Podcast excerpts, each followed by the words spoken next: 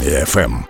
І зараз на зв'язок із армія виходить заступник директора фонду Повернись живим Олег Карпенко. Олеже, доброго ранку вам. Добрий ранок. От ваш фонд, напевно, не знаю, напевно, більш відомий в Україні. Принаймні, ми так вважаємо. І яка його структура? Розкажіть нам трошки, як все це виглядає зсередини. Скільки людей ви об'єднали спільною метою? Ну дивіться, станом на сьогодні в організації працює рівно 100 людей. Буквально на минулому тижні ми закрили соту посаду. Дуже сподіваюся, що це не остання посада. Ми в дуже активному пошуку, скажімо, скажімо так, постійно.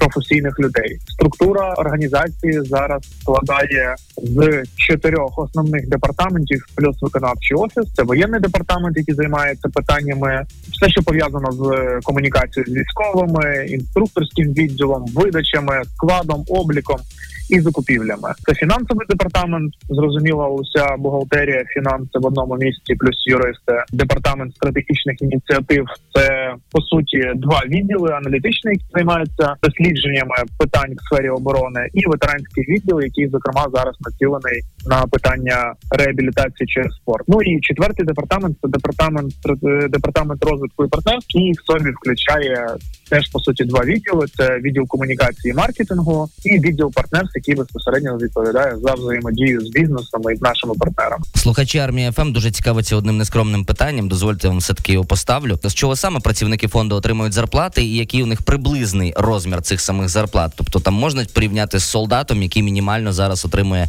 20 тисяч 587 гривень, якщо бути зовсім точним. Станом на сьогодні всі співробітники, які працюють в організації, це 100 людей. Вони всі отримують е, заробітну плату, бо ми до цього питання відносимося.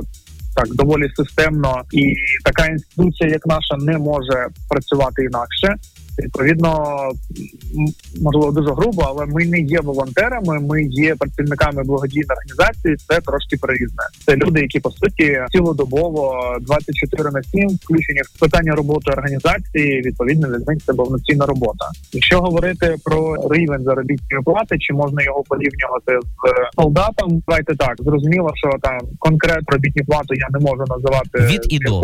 Ми недавно проводили дослідження порівняння наших заробітних плат з ринковою заробітною платою, то в переважній більшості наші заробітні плати відповідають ринковій заробітній платі.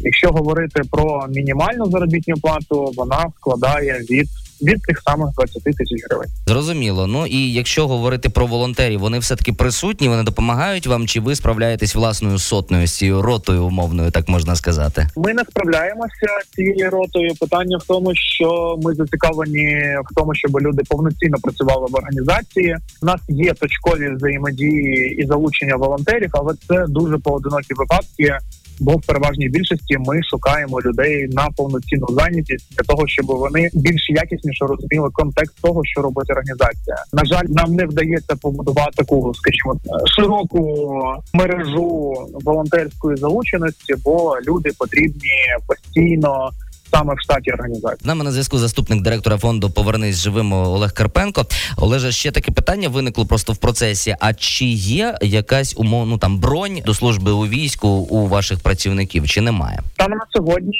в деяких працівників є бронювання відповідно погоджено з вищим військово-політичним керівництвом. Ну а якщо говорити про систему санкцій стимулів до працівників, що застосовується частіше? Я би казав, що частіше застосовуються якісь Е, не санкції, а навпаки. Тобто, ми намагаємося якомога частіше заохочувати співробітників різними інструментами. Тому доєднуйтеся до команди фонду і обов'язково їх побачити і відчуєте. А як це можна зробити? На нашому сайті є опис актуальних вакансій. Їх доволі багато.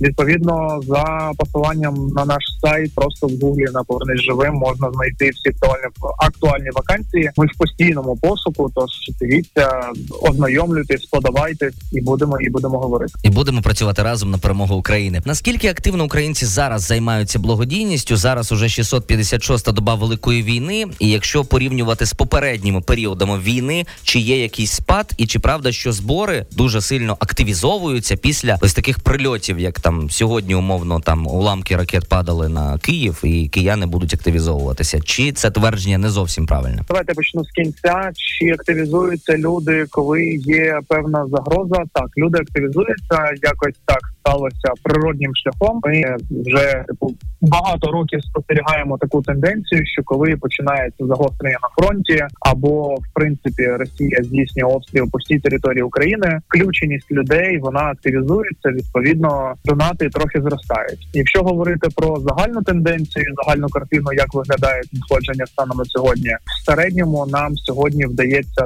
Скажімо так, тримати якусь таку середню планку. Вона на станом на сьогодні складає в середньому десь від 300 до 320 мільйонів гривень на місяць. Це от десь середній показник того, скільки ми збираємо за останні майже два роки. Напевно, цифру- напевно, Олеже, варто наголосити, що все-таки це дуже мало, і зараз нас чують українці, і е, треба сказати, щоб долучалися якомога більше, оскільки це зараз питання нашого майбутнього життя по-хорошому. Це правда. Насправді тих 100 людей, які працюють в організації, з легкістю можуть реалізовувати і перетворювати ці гроші на ефективні проекти. Потреби майже безмежні. На жаль, і включеність держави, і включеність міжнародних партнерів і волонтерських організацій не дозволяє нам станом сьогодні в повноцінному об'ємі забезпечити армію. Відповідно, відповідно, ця потреба є майже постійною. А ось зверніть увагу, як змінюються часи. Напевно, згадайте там, коли війни не було. Так про благодійність мало хто взагалі говорив. Переважна більшість там через власну скромність хотіла залишатися інкогніто. Я благодійник, я допомагаю, але я про це не розказую. Зараз навпаки, якщо ти допомагаєш, потрібно про це говорити якомога частіше, тому що це може надихнути інших людей допомогти. Так само робите. Ми в принципі відкриті до комунікації. Ми завжди комунікуємо про всі свої кроки максимально підзвітні. Тому, звісно, комунікація є чи не основним, скажімо так, напрямком нашої взаємодії з людьми.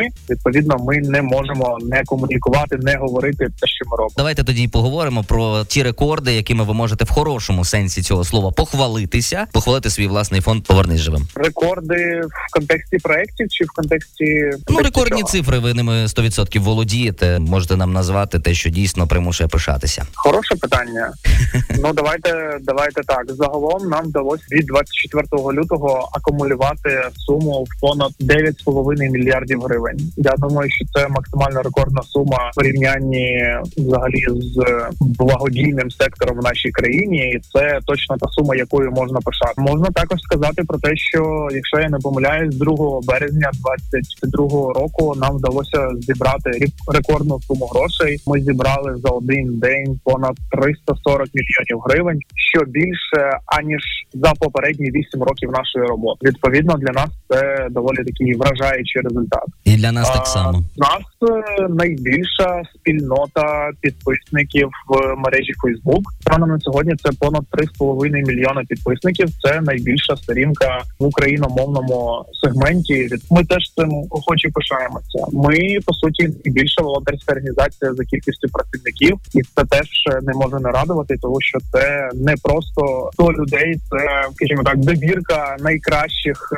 професійних людей, якими ми дуже сильно пишаємося. Ну і ще ми дуже пишаємося нашими захисниками і захисницями. І наостанок нашої розмови хотілося б почути ваші особисті побажання до тих людей, які боронять Україну зі зброєю в руках і чують зараз армія ФМ. Мені важко напевно сказати щось тим людям, які боронять, бо я щиро розумію наскільки важко це робити. Бо, скажімо так, доволі велику частку свого життя я сам віддав армії. Я щиро розумію ту важкість, з якою зіштовхуються люди безпосередньо на полі бою. Відповідно від себе, що я хотів би сказати або побажати, напевно, терпіння. Я розумію, що війна триває вже майже 10 років. Люди дуже сильно втомилися, тому хотілося б побажати терпіння, побажати того, щоб люди знаходили час, хоча б трошки для того, щоб передихнути. Трошки відпочити, бо це ті люди, які нам потрібні, і ми дуже сильно ними пишаємо. Дякуємо величезне. З нами на зв'язку був заступник директора фонду Повернись живим Олег Карпенко, який наголошував на тому, що варто якомога частіше і більше донатити на сили оборони України. Це зараз важливе питання, яке не знімається з повістки дня. Будь ласка, долучайтеся як можете, волонтерте і допомагайте фінансово, тому що наші сили оборони здатні відбивати ворога куди подалі і вправляються з тому дуже дуже добре. І цей рівень потрібно підтримувати. Армія ФМ.